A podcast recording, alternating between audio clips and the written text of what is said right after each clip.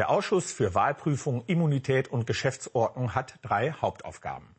Nach jeder Bundestagswahl prüft er die Einsprüche gegen den Ablauf der Wahl.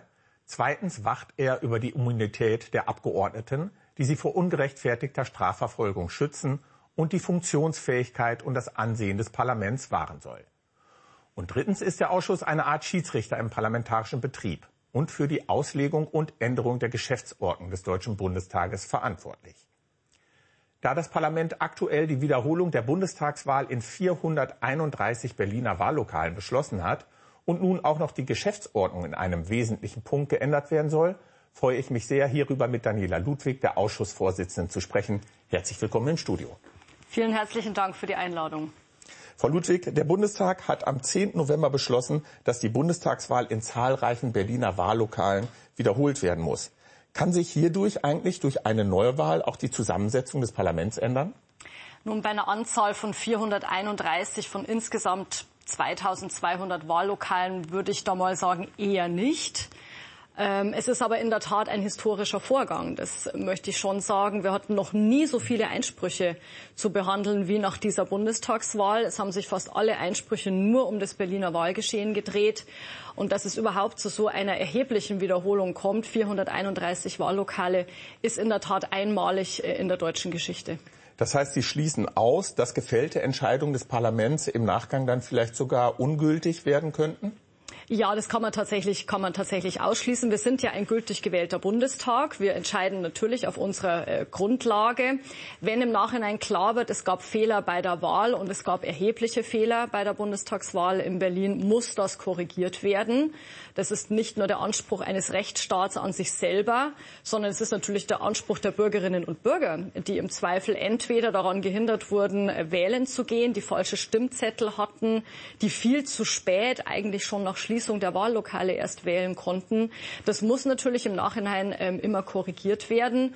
Und äh, bei 431 Wahllokalen im Bundesland Berlin ähm, werden wir vermutlich ähm, an den Mehrheitsverhältnissen hier nichts ändern müssen im Deutschen Bundestag. Aber es ist wichtig äh, für die Menschen draußen, dass sie sehen, wenn Fehler passieren, werden diese korrigiert und zwar so schnell es geht. Gemäß Artikel 41 des Grundgesetzes ist der Bundestag für die Wahlprüfung zuständig. Sie sind Vorsitzender sowohl des Wahlprüfungsausschusses als auch des Ausschusses für Wahlprüfung, Immunität und Geschäftsordnung. Also eine Doppelung irgendwie. Warum gibt es zwei Ausschüsse für das Thema Wahlprüfung? Ja, der Wahlprüfungsausschuss gründet sich sozusagen aus aus dem Geschäftsordnungsausschuss, ist äh, in Teilen personell identisch, nur kleiner. Äh, man hat sich äh, bei der Wahlprüfung ja zum Ziel gesetzt, in relativ kleinem Rahmen äh, zu beraten. Es gab noch nie so viele Einsprüche wie dieses Jahr, das muss man ehrlicherweise auch sagen. Wir hatten über 2000 Einsprüche gegen die Bundestagswahl, normal sind 200. Also da sehen Sie schon an der Dimension, ähm, da mussten wir einiges abarbeiten, auch einige Arbeitsprozesse für unseren Ausschuss äh, verändern. Ähm, aber eigentlich kamen wir mit der bisherigen Größe und der bisherigen Arbeitsweise ganz gut zurecht. Äh, noch einmal grundsätzlich, was genau prüft denn Ihr Ausschuss im Unterschied zum Bundeswahlleiter, der ja im Endeffekt nach der Wahldurchführung ja auch für die Wahlprüfung zuständig ist?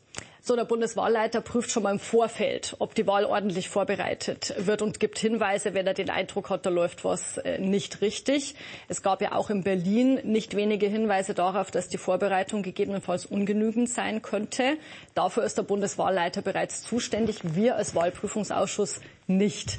Im Nachgang kann der Bundeswahlleiter ähm, erklären, dass es Auffälligkeiten gegeben hat, muss aber dann letztlich zu uns als Wahlprüfungsausschuss. Wir sind sozusagen die Instanz, die festzustellen hat, liegt tatsächlich ein Wahlfehler vor, ja oder nein. Der Bundeswahlleiter gibt die Hinweise darauf und unterstützt uns dann natürlich auch bei unserer Aufgabe. Aber wir sind diejenigen, die feststellen müssen, Wahlfehler, ja oder nein. Und die Bürgerinnen und Bürger, die am Wahlabend festgestellt haben, wow, das läuft hier ziemlich unrund, die kommen auch zu uns. Das heißt, die müssen bei uns Einspruch einlegen und eben nicht beim Bundeswahlleiter. Sie haben es selber angesprochen. Sie hatten den Bundeswahlleiter zu Gast in Ihrem Ausschuss. Äh, ihre gegenseitigen Erkenntnisse sind aber nicht deckungsgleich. Es gab Unterschiede. Worin liegen die Unterschiede bei der Wahlprüfung, bei den Beanstandungen des Bundeswahlleiters gegenüber Ihren Ergebnissen? Nun, der Bundeswahlleiter geht deutlich über das hinaus, was äh, der Wahlprüfungsausschuss mit der Mehrheit der Regierungsfraktionen äh, letztlich beschlossen hat. Ich möchte, ohne zu technisch äh, zu werden, sagen, der Wahlprüfungsausschuss hat bisher immer im Konsens entschieden, also zumeist einstimmig äh, über die Einsprüche. Wir haben auch in dieser Hinsicht ähm, einen einmaligen Vorgang. Ähm, es gab unterschiedliche Ansichten zur Wahlprüfung. Und die Regierungsfraktionen, die Ampelfraktionen haben mit Mehrheit entschieden, 431 Wahllokale wiederholen zu lassen. Die Unionsfraktion und auch die AfD waren der Meinung, Minimum 1200 Wahllokale müssten wiederholt werden, haben sich also dem Bundeswahlleiter angeschlossen. Das heißt, wir hatten erstmalig ähm, auch eine Mehrheitsentscheidung und keine einstimmige Entscheidung im Wahlprüfungsausschuss. Das macht auch dieses Verfahren wiederum so besonders. Finden Sie das besorgniserregend oder ist das eher ein Anzeichen von einer vitalen parlamentarischen Meinungsverschiedenheit, einem Austausch, der da stattfindet? Ja, es hat natürlich äh, ein Austausch intensiv stattgefunden. Sie haben es erwähnt, diese sogenannte mündliche Verhandlung des Wahlprüfungsausschusses ist ähnlich einer Gerichtsverhandlung äh, tatsächlich. Gab es auch so noch nie für ein Wahlprüfungsverfahren. Äh, für uns war es wichtig aufzuklären und durch die Befragung der Landeswahlleitung in Berlin und durch die Befragung des Bundeswahlleiters Licht ins Dunkel zu bringen, ist uns auch an vielen Stellen gelungen. Ähm, ehrlicherweise, ob man sich darüber freut, ist jetzt subjektiv. Wir haben noch mehr aufgedeckt, als ohnehin schon an Fehlern auf dem Tisch lag. Aber dafür sind wir da. Und äh, dieses Mal war es eben so, dass sich äh, die Fraktionen nicht auf eine gemeinsame Linie verständigen konnte.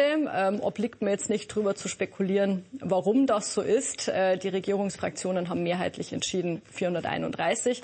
Meine Fraktion, die Unionsfraktion, war der Meinung, 1200 Wahllokale müssen wiederholt werden. Da gibt es dann keinen Kompromiss. Mhm. Wie sehr sehen Sie das Vertrauen der Bürgerinnen und Bürger in die Politik durch die fehlerhafte Bundestagswahl, insbesondere in Berlin, beschädigt? Ja, ich darf Ihnen berichten, wir kriegen natürlich als Wahlprüfungsausschuss und auch ich als Ausschussvorsitzende und Abgeordnete ganz viel Zuschriften zu diesem Thema. Und es beschäftigt bei weitem nicht nur die Berlinerinnen und Berliner, was schiefgelaufen ist, sondern es ist tatsächlich ein bundesweites Thema. Auch bei mir zu Hause in Bayern schütteln die Leute den Kopf und sagen, wie kann denn sowas passieren? Wie kann es sein, äh, dass Leute um 21.30 Uhr noch wählen dürfen, obwohl um 18 Uhr Schluss ist? Wie kann es sein, dass Stimmzettel falsch zugeteilt ähm, werden und das erst bemerkt wird, wenn der erste Wähler kommt und sagt, das ist ja gar nicht mein Kandidat? Also die, die Aufregung und auch die Erregung über solche Vorgänge ist groß. Auch das Unverständnis, dass das ausgerechnet bei uns passiert, ist ebenso groß. Und deswegen ist es sehr wichtig, dass wir auch durch unsere Entscheidungen äh, deutlich machen, sowas darf sich nicht wiederholen. Also unser Anspruch als Bundesrepublik muss schon ein anderer sein. Ein zweites großes Thema in Ihrer aktuellen Ausschussarbeit ist die von den Regierungsfraktionen vorgeschlagene umfassende Modernisierung der Geschäftsordnung. In aller Kürze, was sind die zentralen Punkte, um die es darin geht? Sicherlich der wichtigste Punkt, äh, jedenfalls des Antrages äh, der Ampelfraktionen, ist mehr Öffentlichkeit für die Ausschusssitzungen herzustellen.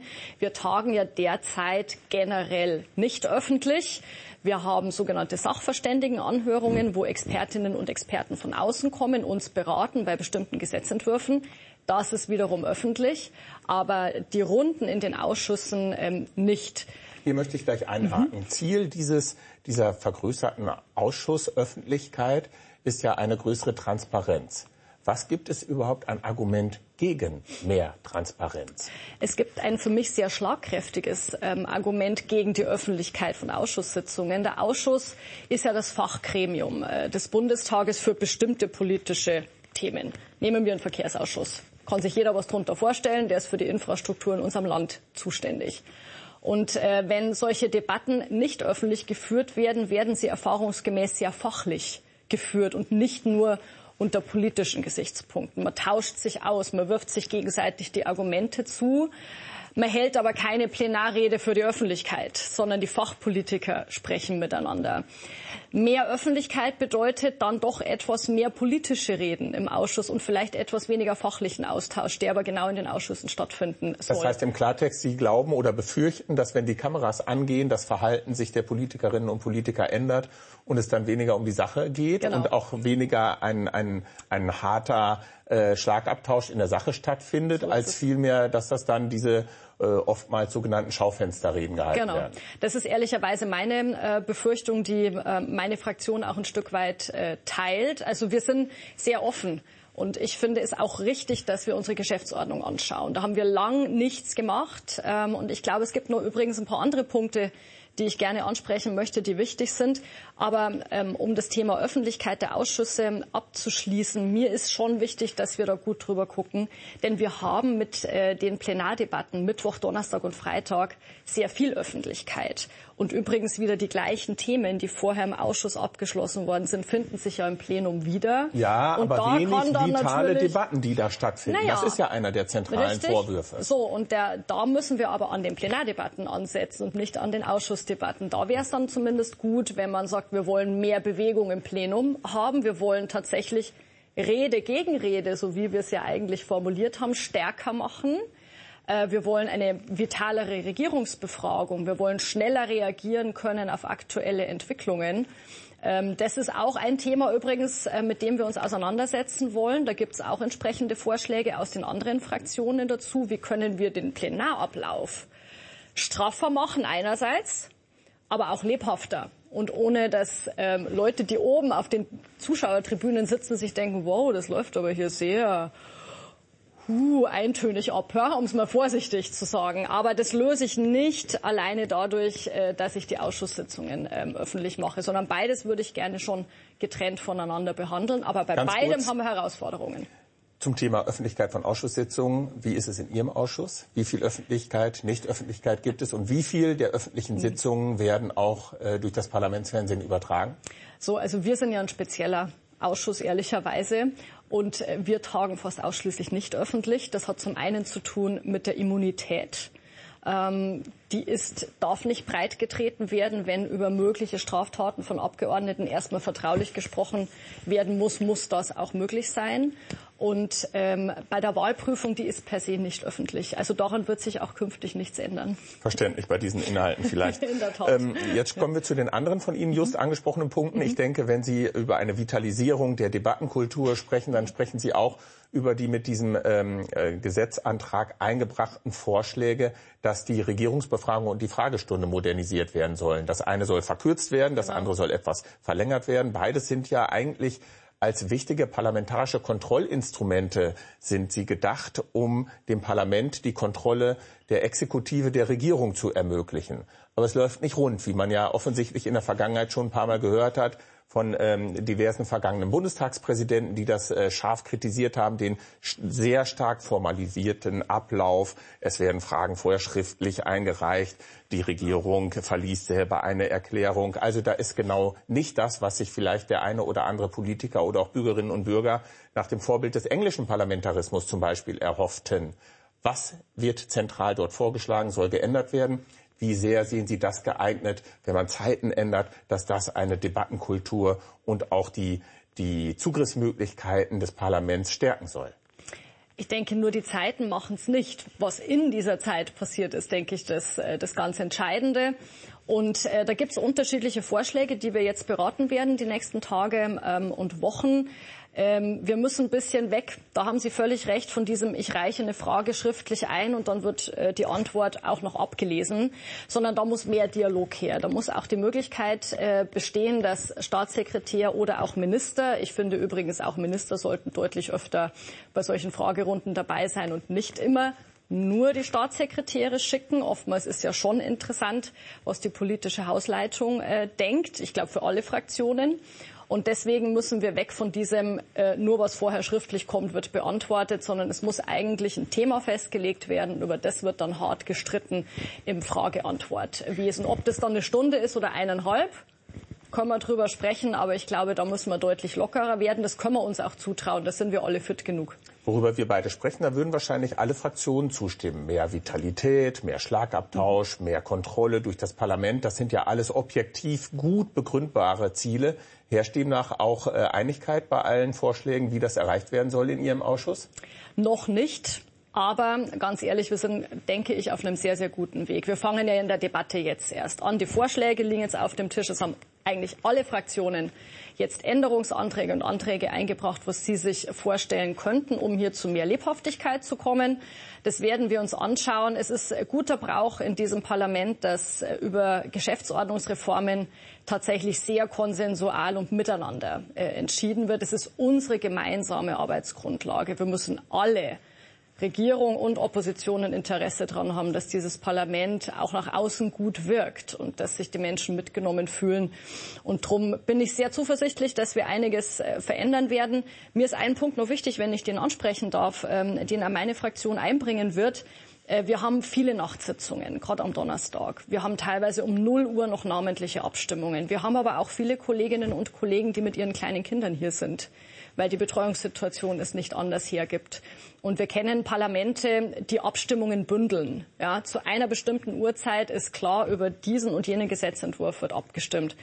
Ähm, wir hätten gerne, dass wir es genauso äh, künftig auch für den Deutschen Bundestag machen. Da geht keine demokratische Debatte verloren, wenn ich nicht um 0 Uhr, sondern vielleicht schon um 18 Uhr einen bestimmten Gesetzentwurf abstimme. Jetzt haben wir Sie natürlich wir aber als Ausschussvorsitzende eingeladen, um gerade überfraktionell zu erfahren, wie der Sachstand zu der Debatte ist. Sonst wäre es natürlich jetzt unfair gegenüber den anderen Fraktionen, wenn wir da jetzt nur aus Sicht der CDU-CSU-Fraktion nee, drüber glaub, sprechen. Ich glaube ehrlicherweise nicht, dass es äh, nur eine Sicht der Union ist, sondern ich spreche auch mit mit äh, den Kolleginnen und Kollegen der anderen Fraktionen, die kleine Kinder haben. Und für alle ist das ein Thema, ähm, dass äh, wir teilweise wirklich bis spät in die Nacht ähm, da sein müssen, man sich dann auch zwar entschuldigen kann, aber dann natürlich fehlt. Und keiner möchte das.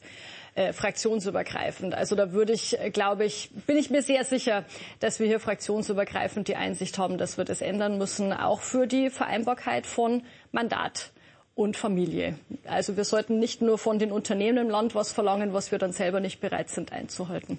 Ebenfalls in der geplanten Modernisierung der Geschäftsordnung enthalten ist der veränderte Umgang bei der Benennung von Sachverständigen. Was gibt es da zu regeln? Was, was läuft da nicht rund?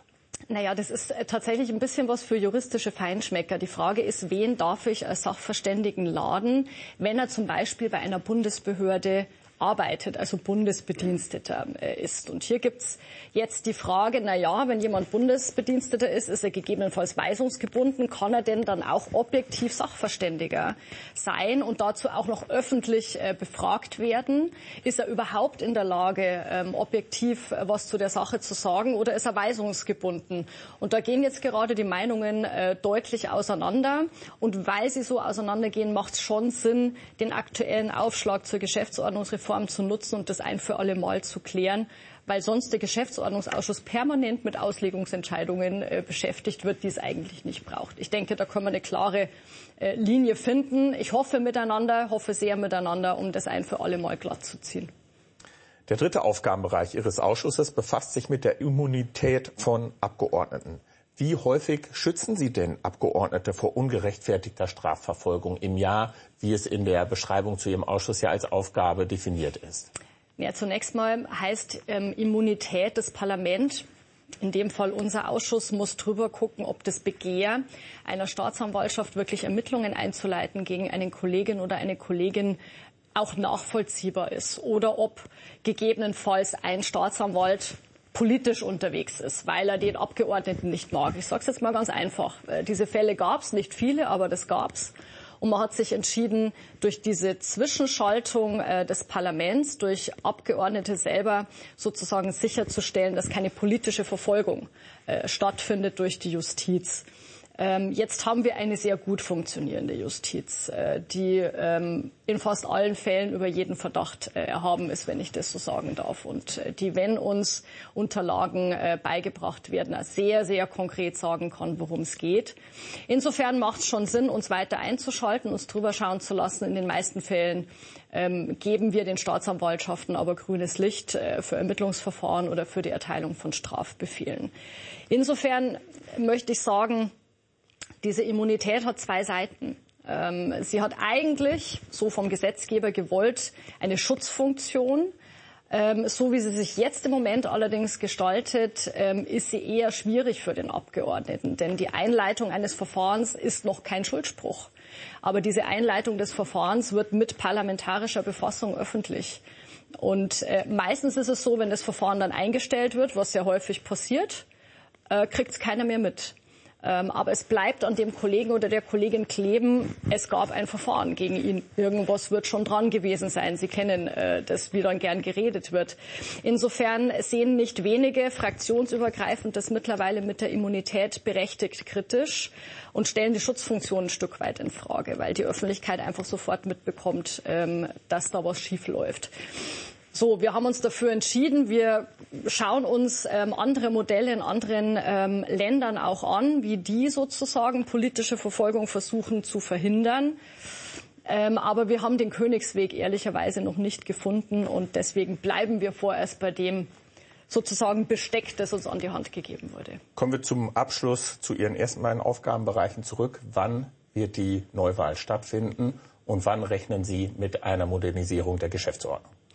Ich denke, Geschäftsordnung könnte relativ schnell gehen, obliegt mir jetzt nicht hier einen Zeitplan vorzugeben, aber ich habe den Eindruck, dass alle Fraktionen wirklich großes Interesse an so einer Reform haben, deswegen auch viele konstruktive Vorschläge auf dem Tisch liegen. Und wenn wir schnell sind, kriegen wir es vielleicht sogar noch dieses Jahr hin. Ansonsten sicherlich zu Beginn des nächsten Jahres. Das würde mich sehr freuen. Wäre ein gutes Zeichen auch nach außen. Ähm, bei der Wahlprüfung ähm, sind wir jetzt sozusagen als Bundestag zunächst durch. Wir haben für uns die Entscheidung getroffen. Und jetzt hängt es davon ab, ob ähm, Einspruchsführer nach Karlsruhe gehen zum Bundesverfassungsgericht. Davon gehe ich stark aus. Ähm, und dann hängen wir sozusagen in Karlsruhe mit dieser Entscheidung.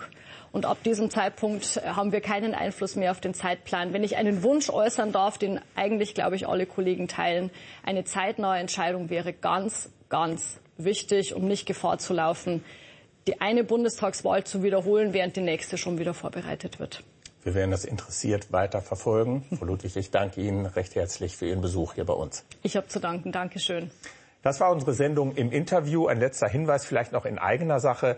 Zahlreiche öffentliche Ausschusssitzungen und Anhörungen werden vom Parlamentsfernsehen im Livestream auf bundestag.de übertragen. Ebenso finden Sie hier auch Plenarprotokolle, Anträge sowie Beschlussempfehlungen der Ausschüsse, sodass Sie den gesamten Gesetzgebungsprozess hier transparent verfolgen können. Ich bedanke mich für Ihr Interesse. Auf Wiedersehen.